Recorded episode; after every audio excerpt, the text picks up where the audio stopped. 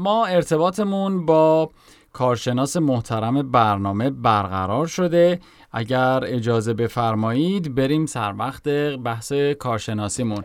سلام عرض می‌کنم آقای دانش از دومینیکن لندینگ نشنال روی خط ما هستن راجع به مسائل مورگج در این روزها می‌خوایم با هم صحبت بکنیم. حالتون چطوره؟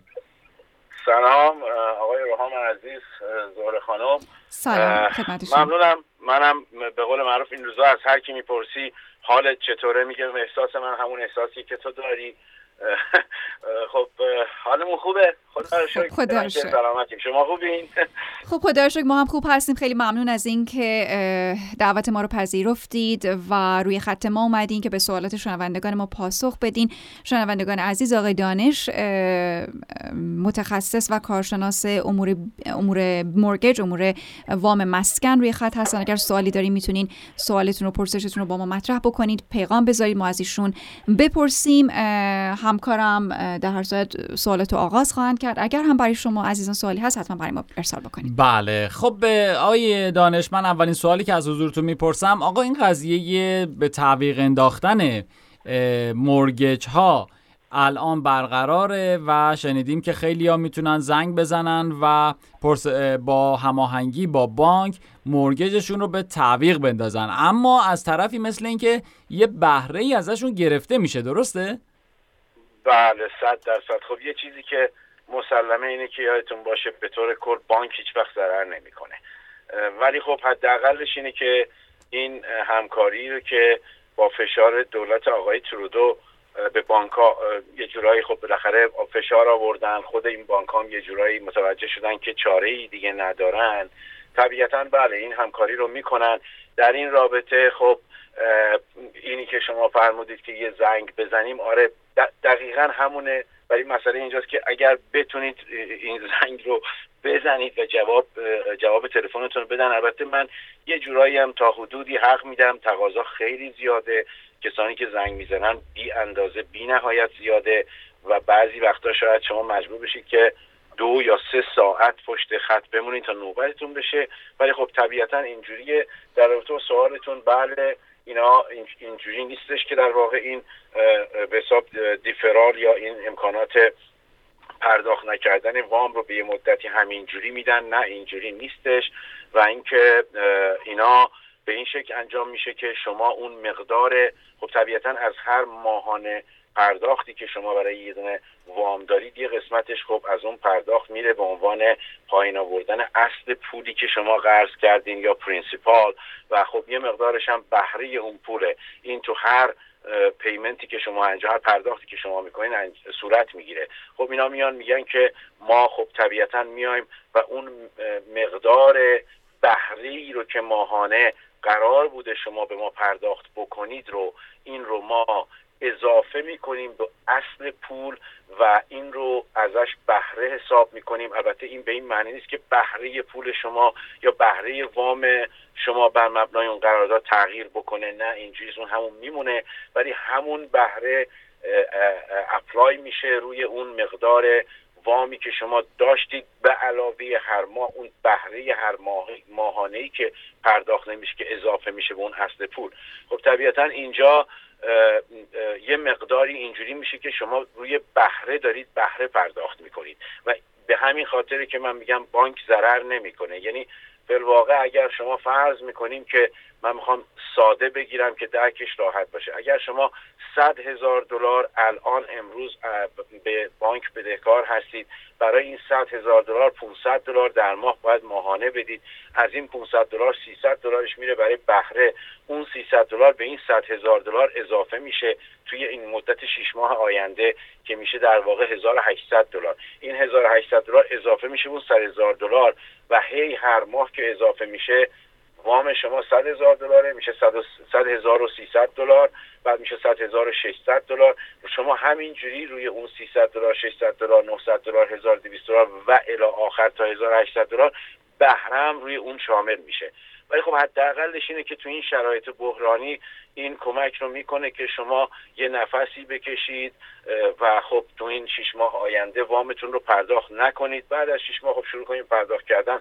حالا دیگه در نهایت چاره ای نیست دیگه. باز من فکر می‌کنم که جای شکرش باقیه که اینا این کار رو می‌کنن که مردم رو رو فشار نذارن و, و خوبه. حالا امیدوارم که تونسته باشم بله آقای دانش خیلی متشکر فقط در جهت اینکه من یک رپ بکنم پس به این شکل خواهد بود که بهره که الان پرداخت نمیشه در انتها به اصل پول اضافه میشه به اصل وام اضافه میشه و ما بله. این شکلی بله. خیلی متشکرم. بله خب مورد بعدی که هست اینه که آقا آقای دانش من عرض کنم یه سوالی رو دوستی فرستادن که میگن آقا ما دو تا پراپرتی داریم ولی یه بله. دونش رو برای ما دیفرال کردن یعنی به تعویق انداختن ولی دومی رو قبول نکردن. اینا قضیهش بله. چیه؟ بله. این ارزم به حضور شما که خب طبیعتا اون حساب هدف اصلی اینه که حداقل روی خونه ای که شما توش دارید زندگی می‌کنید و محل اقامتتون زندگیتون خانوادهتون اونجا زندگی می‌کنن خب اولویت اول رو به این میدن و بعد میان میگن که خب حالا اون خونه دوم یا سوم یا چهارم که دارید خب اونا به عنوان خونه های شاید سرمایه گذاری و اینوستمنت حساب میشه. خب شما اونجا طبیعتا خب خالی که نیست بالاخره یه به مستجری اونجا دارید که ازش اجاره ماهانه دریافت می‌کنید و خب اونا رو زیاد روی اولویت قرار نمیدن. البته این بستگی به بانک داره چون کلا در نظر بگیرید که این یه قانون دولتی کلی نیست. یعنی اینجوری نیستش که دولت دستور داده به بانک ها که آقا شما بیاین و این کار رو انجام بدین. نه اینا یه ادوایزیه یه سفارش و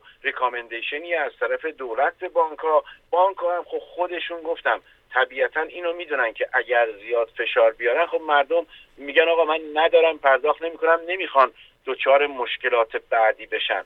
خب میان اولویت رو به خونه ای که خودتون توش زندگی می‌کنیم میدن خونه. حالا سوال اینجا مطرح میشه که آقا اون خونه ای رو که من مثلا به عنوان سرمایه گذاری اومدم از شما گرفتم و وام گرفتم روش حالا اونم اجاره دادم الان مستاجر من نمی‌تونه اجاره منو بده. بله. من بیام وام شما رو بدم.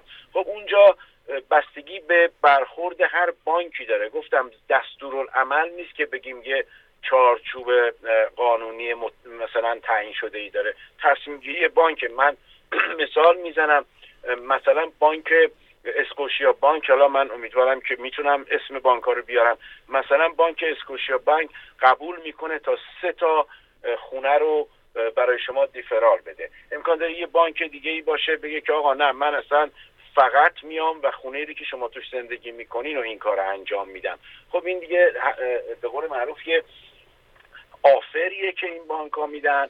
یا دیگه به قول معروف هر چقدر که اون مناعت طبعشون به قول ما بالاتر باشه بیان بگن آقا خب ما این کارو می‌کنیم. و در نهایت اینه که من فکر می‌کنم که یه مقداری شاید در اون وهله اول بگن نه اگر شما یا دوستان شنونده ها یا شنونده هاتون یا اونایی که این صحبت میشنون اگر فشار زیاد بیارن برن بگن آقا من اجاره رو نمی‌تونم اصلا بگیرم. مستجر من اجاره رو نمیده.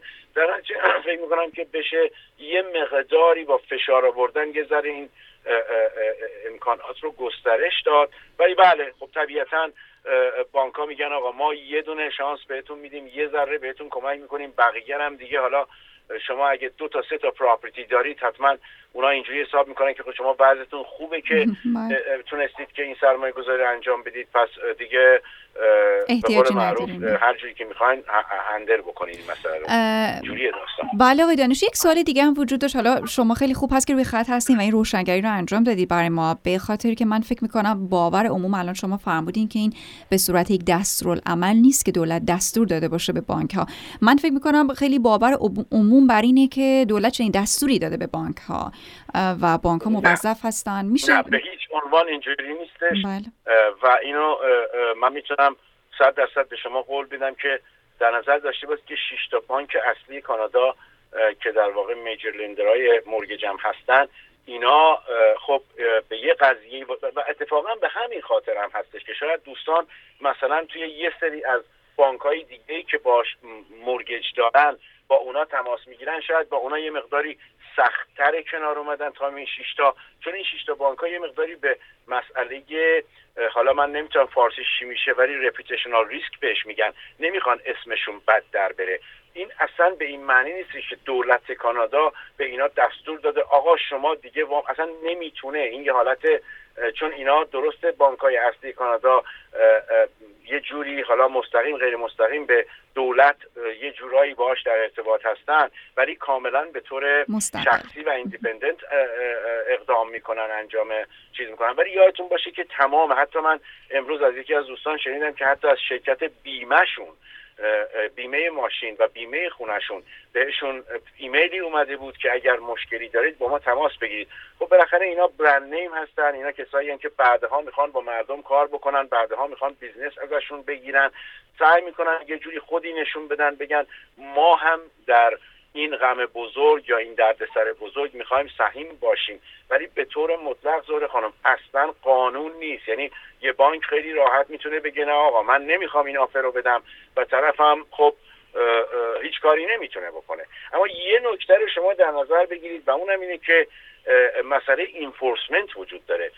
یه بانکی فرض می‌کنیم که بانک A B C اصلا من نام نمی‌برم. میاد به شما میگه نه آقا من اصلا قبول ندارم شما وامتو ندی من باید بدی. من جزو این گروه نیستم. خیلی خب باشه. شما هم نمی‌تونید بدید و پرداخت نمی کنید اون طرف اون یا بانک یا اون لندر مجبوره که بیاد اینفورس بکنه. یعنی شما رو زو به زور مجبور کنه یا بدید یا اینکه طبق قرارداد وام بیاد مثلا خونه شما رو بگیره. این یه مراحل قانونی لازم داره یه لیگال اکشنی از طرف اون لندر لازم داره. توی یه همچین شرایطی اون بانک اون لندر به هیچ جایی از نظر مرجع قانونی می‌تونه ولی نتیجه ای نمی‌گیره که مراجعه کنه. به خاطر اینکه هر قاضی هر مرجع قضایی شما بهش برید بگید آقا این بابا وام منو نمیده من می‌خوام خونش رو تخلیه کنم حکم به من بده. توی همچین شرایطی دولت اجازه نمیده که یه قاضی بیاد توی دادگاهی همچین حکمی رو بده که بیان شما رو خونتون بندازن بیرون. پس یه جورایی این لندرها یا این بانک ها توی یه چرخه باطلی قرار گرفتن و غیر مستقیم مجبورن با شما کنار بیان. بسیار عالی بسیار عالی. خیلی ممنونم. من آقای دانش من سوالی ندارم. اگر همکارم سوالی دارن از طریق شنوندگان ارز کنم آقای دانش یه سوال آخر رو من از شما بپرسم. وقتتونم زیاد گرفتیم. خیلی ممنون که روی خط با ما هستین. این قضیه برای کسایی که شما فرمودید بعدا دچار مشکل نمی‌کنه که مثلا وام رو پرداخت نکنن بعد کردیت بشن و بعد از یه مدتی حالا بعد از این تب و تاب این قضیه بخوابه و به قول شما از طریق دولت بخواد یه مراحل قانونی رو انجام بدن که خونه طرف رو بگیرن اون موقع برای این آدم می‌تونه درد سرساز باشه که وامو پرداخت نکرده یا خیر؟ خب من این رو به صورت کلی و مختصر بگم خدمتون و اونم اینه که ببینید هر گونه قراردادی رو که برای یک وامی یک شخصی امضا می‌کنه. حالا می‌خواد این یه کارت ویزا باشه می‌خواد این یه دونه مثلا line of credit باشه می‌خواد حتی mortgage باشه. این یه قرارداده و خب طبق قوانین contract law یا قانون قرارداد طبیعتا وقتی که شما با یک نفری قراردادی رو امضا می‌کنید خودتون رو موظف می‌کنید که به اون ترم یعنی دو طرف در واقع دو طرف خودشون رو موظف می‌کنن که بر مبنای اون آرتیکل ها یا اون قسمت های قرارداد برن جلو. حالا شما وقتی که میایید و این رو با اون شخص طرف مقابلی که باش قرارداد دارید به قول معروف ستل می‌کنید کنار میایید بهش اطلاع می‌دید میگید آقا من امکان پرداخت وام رو ندارم با من کنار بیا. این طبق قانون نمی‌تونه اون طرف مقابل اصلا شما رو اینفورس بکنه. باید باتون اول کنار بیاد. اگر شما حالا با اون کنار اومد گفت آقا مثلا شما کمتر بده دیرتر بده یا اصلا نده یا هر چی.